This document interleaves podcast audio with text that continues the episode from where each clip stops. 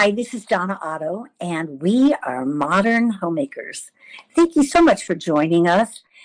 These are very unusual times, and I've heard a lot of comments about these times, but when it comes to my my most perfect phrase, these are unusual times. It just seems to fit everything I'm thinking and feeling and hearing and dealing with as you are. These are unusual times. They're unpredictable. They're um, changeable, changing in every few seconds. One minute we can do one thing, and the next minute we can't do that anymore. So I am glad that we're together. Thank you for listening. We've had a great response in this last week to the offers that we've made to allow you to hear our power of the table as well as the organizational material. Surprising to me, but what a great time if you have a little bit of time to be at home, to train, to teach, to encourage, to accomplish. The second thing I want to say is that the sound is not as normal. We know that, we understand that, but I mentioned a few days ago, I'm in my studio, the producer's in her studio, the executive producer's in her studio, or bedroom, or closet, or wherever we all meet, but we're not together. And we're doing that, one, because we are people who believe in abiding by the laws of the land and we're keeping our social distance even more than six feet. And the last thing I want to say before we begin our sixth and seventh statement today is I mentioned to you as we ended our show on I Thirst that a dear friend of mine, Chrissy Young, who lives in Houston with her husband, who is a pastor, we're talking about, oh, the Chronicles passage, I think is how it got started. And they were saying, every knee will bow and he will hear. I know that passage. I know it's the old covenant. I know that he always hears. I don't discredit his hearing. But sometimes we ask and we expect him to hear and then do what we ask him to do. So I joined her in agreement that it would be lovely if we all had this sense of praying at noon. So I set my telephone timer and I'm encouraging you to do the same. I'm more than that, encouraging you to kneel with your family. There is a physicality that happens to us when we take our bodies and humble them. I remember a season in my life when I practiced prayer in different positions. A lot of P words there, Donna. But I did. I got on my knees, I got on my face, I leaned into my chair, I laid on my back supine, I stood, I walked. And I, I used to have a dear friend who's now in heaven, and she used to tell me all the time her best prayer posture was walking. I, I was too distracted with that. But I've recently uh, taken that up again. Uh, I have an office in a church and there's beautiful grounds and I just leave the office and I walk and I talk loud and pray. So this humble position of kneeling or a position of humility for your family. Aunt Bunny, who's now in heaven, also used to get on her face like in a crouch and kneel down and pray. So try something that would be a humbling position and try it with your family at noon in joining people around the world Sri Lanka, Seoul, Korea, Oklahoma. I, have just heard from a few people already who have mentioned this too. So join us. Well, we've been looking at these statements this week. Thank you. Thank you for joining me in this adventure during the week of weeks, Holy Week, Passion Week or whatever you refer to this season. For me, these days have been a remarkable journey, a passage. You know, it's often said the teacher always learns the most, receives the most, changes the most when we encounter God's word by teaching it. So, my thanks to you Thanks to all of you who make Modern Homemakers possible. You listen, you contribute, you encourage, you affirm, you serve, you volunteer, you work. Um, all of these pieces bring us together to the presentation of these podcasts. I mentioned a few days ago also that if you read the Gospels, Matthew, Mark, Luke, and John, they all have a different perspective because they were different men. They found one thing more important than another. So in some of the Gospels, it says, It is finished, and he breathed his last breath. Or it is finished, and he says in Luke, Father, into your hands I commend my spirit. So either way, I'm going to condense these last two statements spoken from the cross. I'm sure of that. Research and history and scholars agree that all seven of these statements, which you can find on our website and the passages where you can find them to read them, were spoken by Christ. Did he say it was it finished and he gave it up? Did he say, Father, into your hands I commend my spirit? And he gave it up? I don't know exactly. But this week we've been embracing these last words that Jesus spoke on the cross. We began by walking, by reminding ourselves that Jesus kept walking.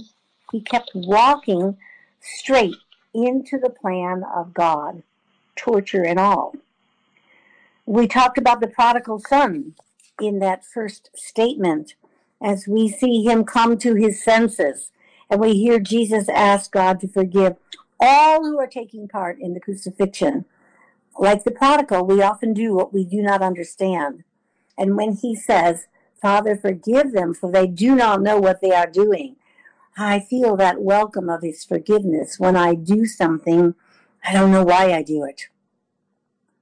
Then he says, Today you will be with me in paradise. And that reminded us that in an instant, in a second, we can make the change to recognize God, the Messiah, Christ, calling us to come, and we can say yes. One moment, this criminal is jibing with his fellow criminal Jesus, and the next moment he says, He is the Messiah. And Jesus responds and says, Today you will be with me in paradise.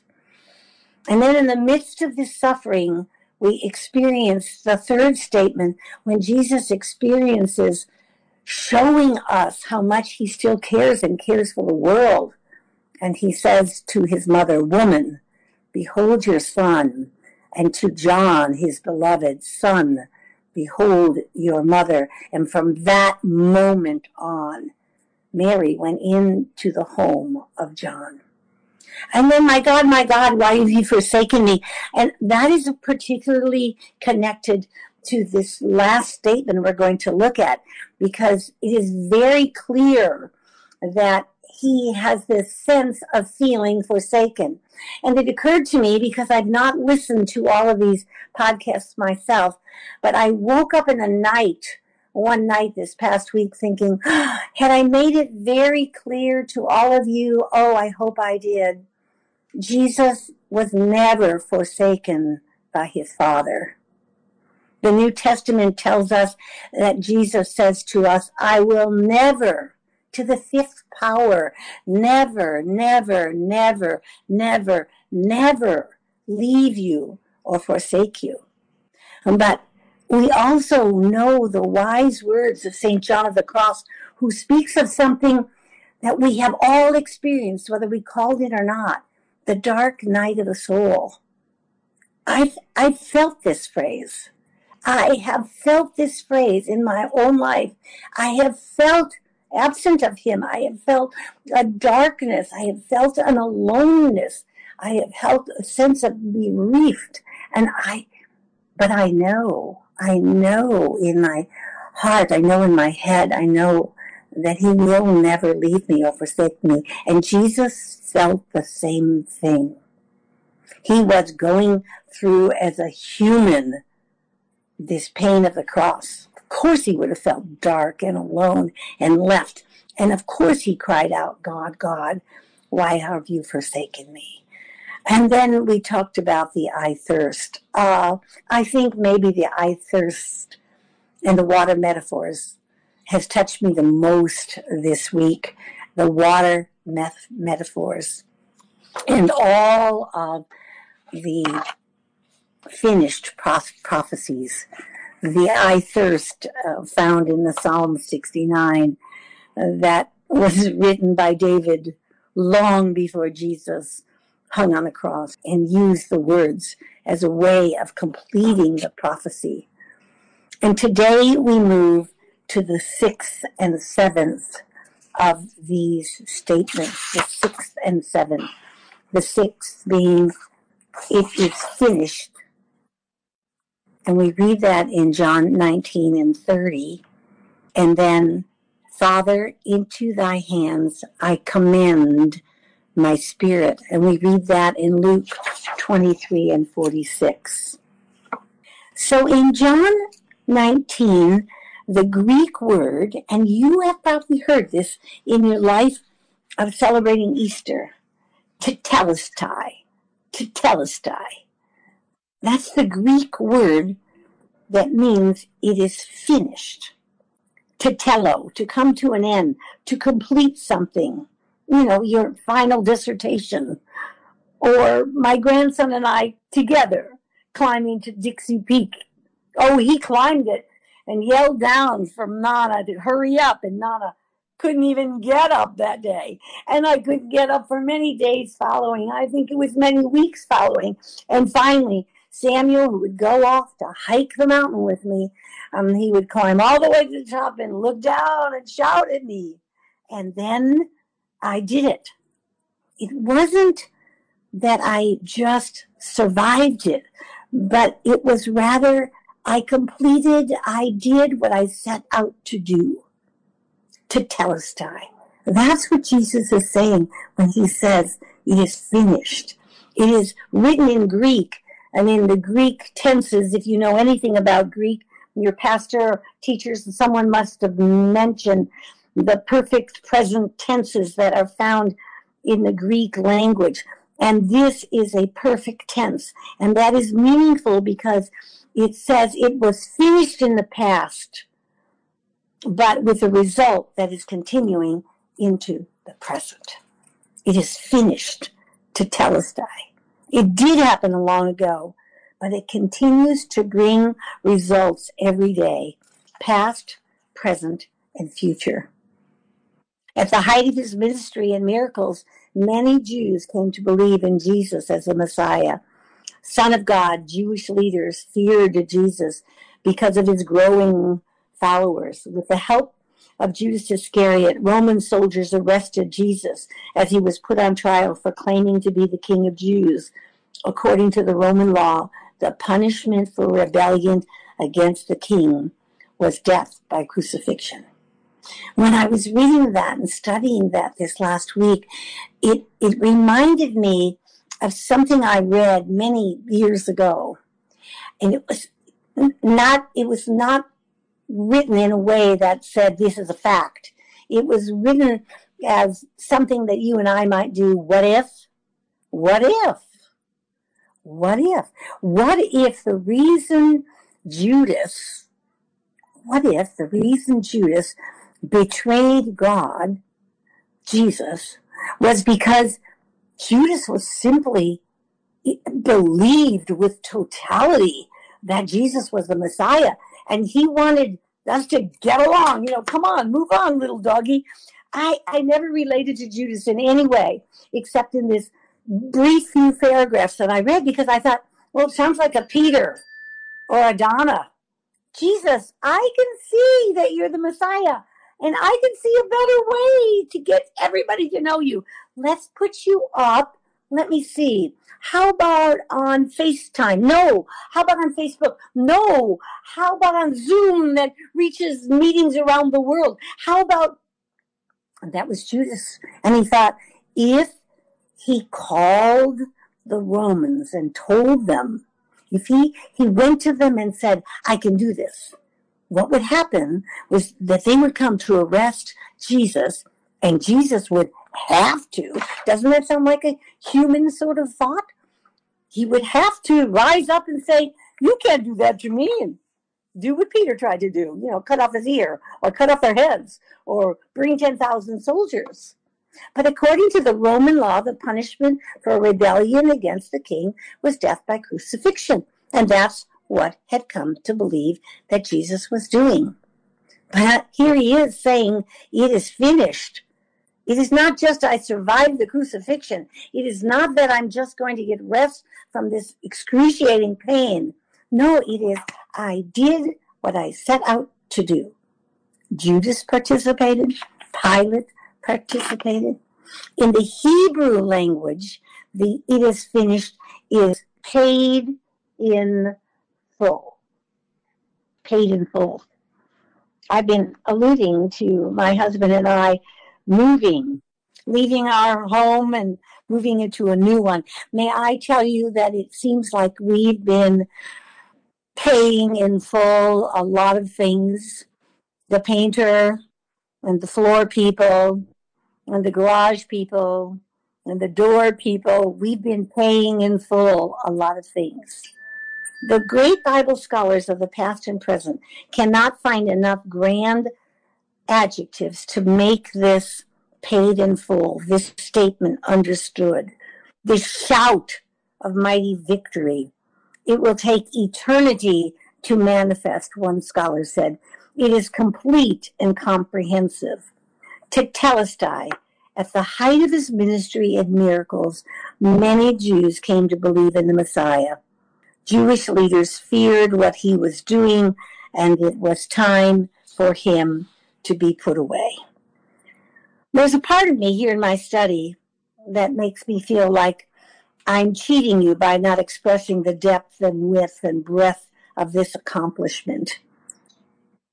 If someone quoted this, he took my bankruptcy and covered it with his solvency. It was not just the end of his pain or the crucifixion or the suffering that everyone was having, including Mary and those who loved him and John, but it was a successful completion. Now, those of you who know me well, and many of you who listen regularly do know me well, you will know that I am, as my friend Sandy Wilson says, a recovering perfectionist. Now, that means I still am, but I'm trying not to be. One of the things I've been recently doing is when something is done, finished, to what I like it to be or what I think is the right thing, I say perfect. And I've been hearing myself say that, and I think, it's not perfect. There's nothing perfect. Jesus, who calls me to let him finish the good work he begins in me he wants to complete it. It's him maturing in me. I am becoming perfect in him. I am maturing in him. And when I see him face to face, then I will be perfect. But between now and then, I am not. The other powerful idea to me in this tetelestai, it is finished, that I can enjoy that I can embrace what my Christ did on my behalf, that I can lay down my burdens, that I can surrender all these things that I fuss and fume about, all these things that I don't want to do. I don't want to do that. Even when I feel a conviction, there's something going on in my spirit, which I have only told my, my prayer partner, only told one person, that it's that I cannot get away from it. And as I was preparing this time to be together, I thought, oh, Lord, is that what you're calling me to surrender to that? I don't wanna. Do you ever feel that way? I don't wanna. And but he did it. He did it all on my behalf, and I can lay down my I don't wanna and surrender to his call. This is atonement. Andrew Murray, whom I love very much, wrote, Every day that our confidence grows fuller in Christ's finished work must see our heart more entirely yielding itself like Him. a whole burnt offering in the service of God and in His love. Let me read that again.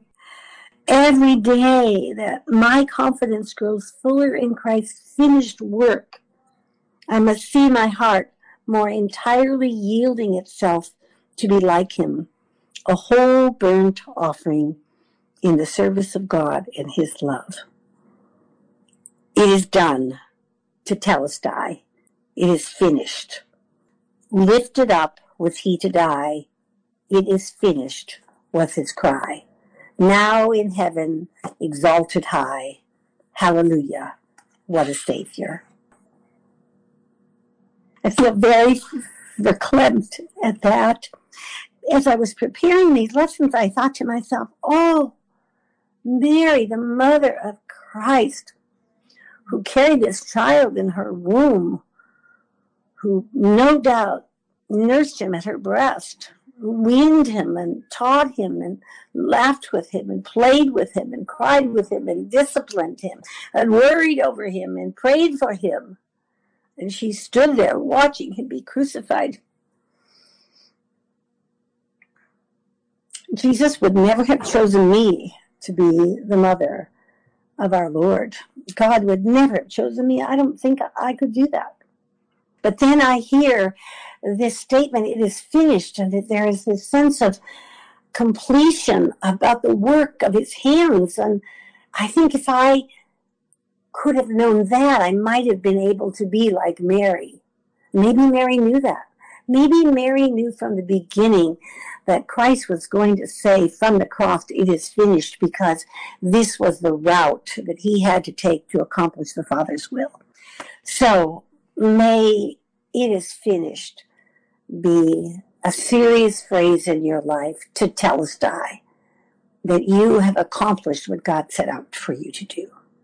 And then the last statement Father, into thy hands I commend my spirit. I know this show will be a bit longer. I have fewer things to say about Father, into thy hands I commend my spirit. Or at least I think I have fewer things. I do make notes, I do prepare, but I also try to be spirit led as we talk. So Luke is the only writer who gives these seventh words from the cross. Now, one thing I know is that the formal name of God has been replaced with Father again. Remember a minute ago, as I began the show, and I was talking about the last statements, and when he makes the fourth statement, My God, my God, why hast thou forsaken me? He has changed the name. He is not referring to God as his father. And I wonder, as I came to see that and feel that, I thought, I wonder if that dark night of the soul that he was experiencing, that desperation, that sense of aloneness as man, because he was fully man, and he did feel these things, but he never sinned in them. He felt them. He felt hungry when he went into the wilderness to be tempted. He felt thirsty. He felt tired. He felt the need to go away for quiet. He had had too much of people. I mean, he was fully human. So now we come to this, and he's fully human still on the cross. And he changes this statement into Father, into thy hands I commend my spirit. In this study of this last statement, I found so many truths of myself. When I'm ticked at someone, like my husband, whose mother named him David and wanted him to be called David. And when David and I first met, he introduced himself as David. But then there were some of his friends who called him Dave. And sometimes he would shake his hand and he would say, Dave Otto. And I would shake my head and say, Who's Dave Otto? I don't know Dave Otto. And one time I said to him, Oh, Davy baby, that's what you must. And his mother and I chatted about it, and she said, "Oh my gosh," you know, she was she was indignant. David, she named him David. He should be David. When I find myself in entering to a conversation when I'm ticked at David by calling him, instead of just conversing with him or entering into a conversation, I say, David, ah, that tone. And all of us who are mothers, of course, we have done that when we are annoyed with our children. What do we say from the screen door out into the backyard? Anissalinado? She knows she is in trouble. Get in here. Get in here. So here's Jesus, Lord, God, Messiah, God in perfection. He calls his Father God. God, God, why have you forsaken me? Maybe, maybe that's why. I don't know that that's why. But here we come and he says, Father, here I come, here I am. It feels tranquil to me. It might be depicted as the resignation of completion. I can't help but think of someone else in the New Testament who has always been a hero of mine, Stephen, Stephen, the first martyr of many martyrs after the church began. Remember, they stoned him to death. I can still not even say that without wincing, feeling of what it must feel like to have a stone hit me, and many stones hit me until I am dead. And here he is, rather the imitation of Christ as the first martyr, and he prays aloud, Lord Jesus, receive my spirit. And then he finishes by looking up into the sky, and he says, bent down, here, here I am. He, it was a photo frame that I always see of his knee bent, looking up into the sky. A little history about this I commend my spirit. Ezekiel was the first human to call Jesus the Son of Man. You know, the old bones rattle and flesh appear in Ezekiel's Ezekiel. The wind blows and the Spirit is present as a source of life. Well, we receive that same Spirit in our life, and our spirit belongs to God. I found this to be a great letting go picture, and I do need it.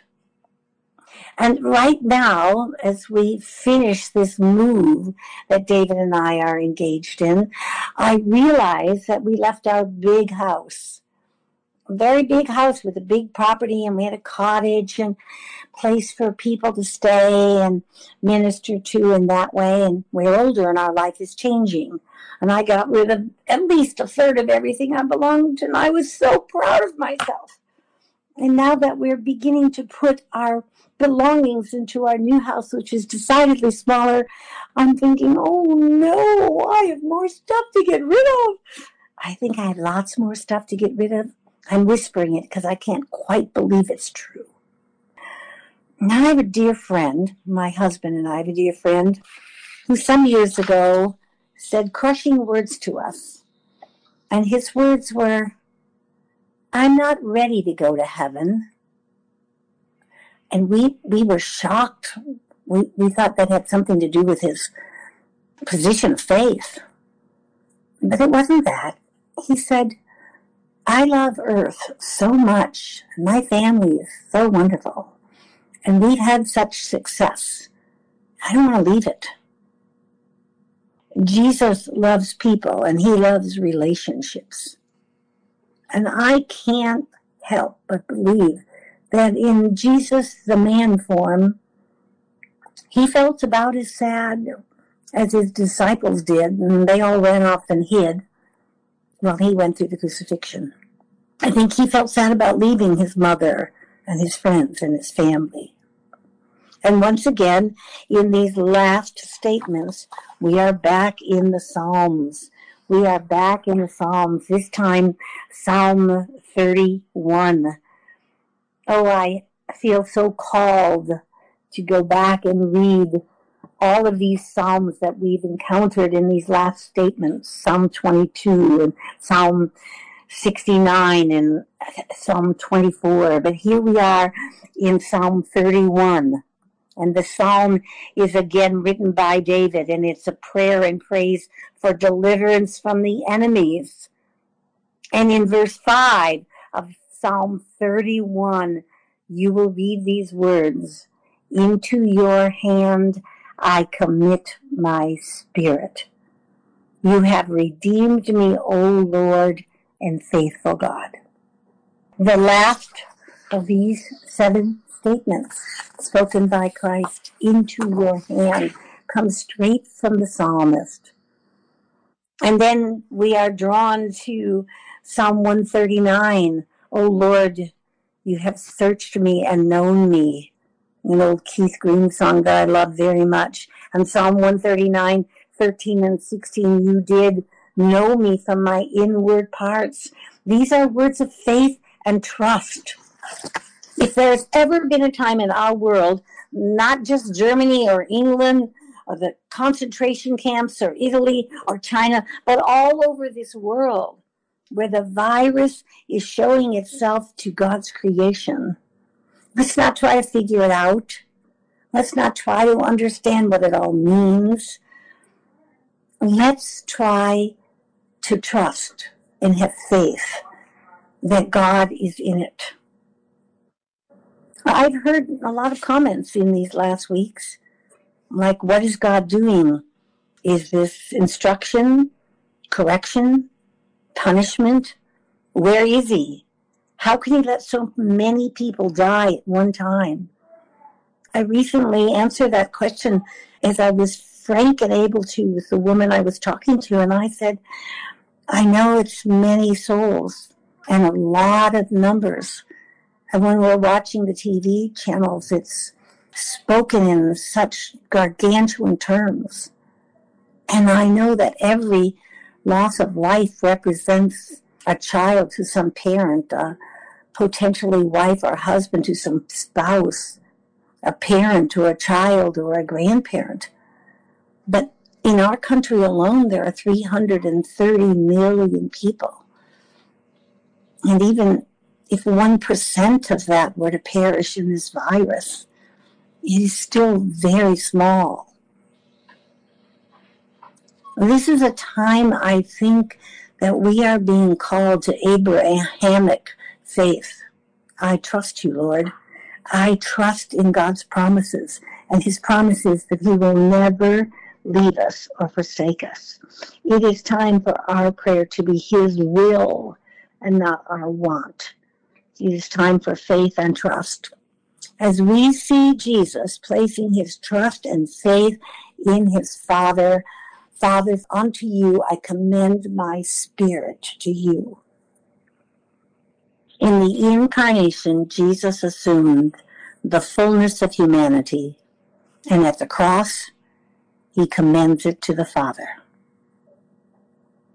We are made whole and perfect to the Father. Is there a dark side of the cross? Oh, painful. Yes, maybe. But there certainly is also the glory to the cross. Jesus is lifted up to the glory in the glory. So must the Son of Man be lifted up, that whoever believes in him may have eternal life. So must the Son of Man be lifted up. And as we end this week of weeks, as I've called it for decades, this Holy Week, as many churches call it, this week of virus in the world, this absence of attending services, this looking forward to the resurrection of Easter Sunday, this gazing at these last seven statements, utterances spoken by Christ from the cross in his pain and agony. Let us remember, so must the Son of Man be lifted up, that whoever believes in him will have eternal life. I pray for you. I pray for you as men and women and children around the globe who listen to modern homemakers. I pray for those of you who have already embraced this eternal life. And for those of you who have not, may I suggest in these days you make time to have a conversation with God the Father, Son, and Holy Spirit about your future with Him. I'm Donna Otto. This is Modern Homemakers. Remember, the common begin and the uncommon finish go out and make it a very uncommon day of being lifted up.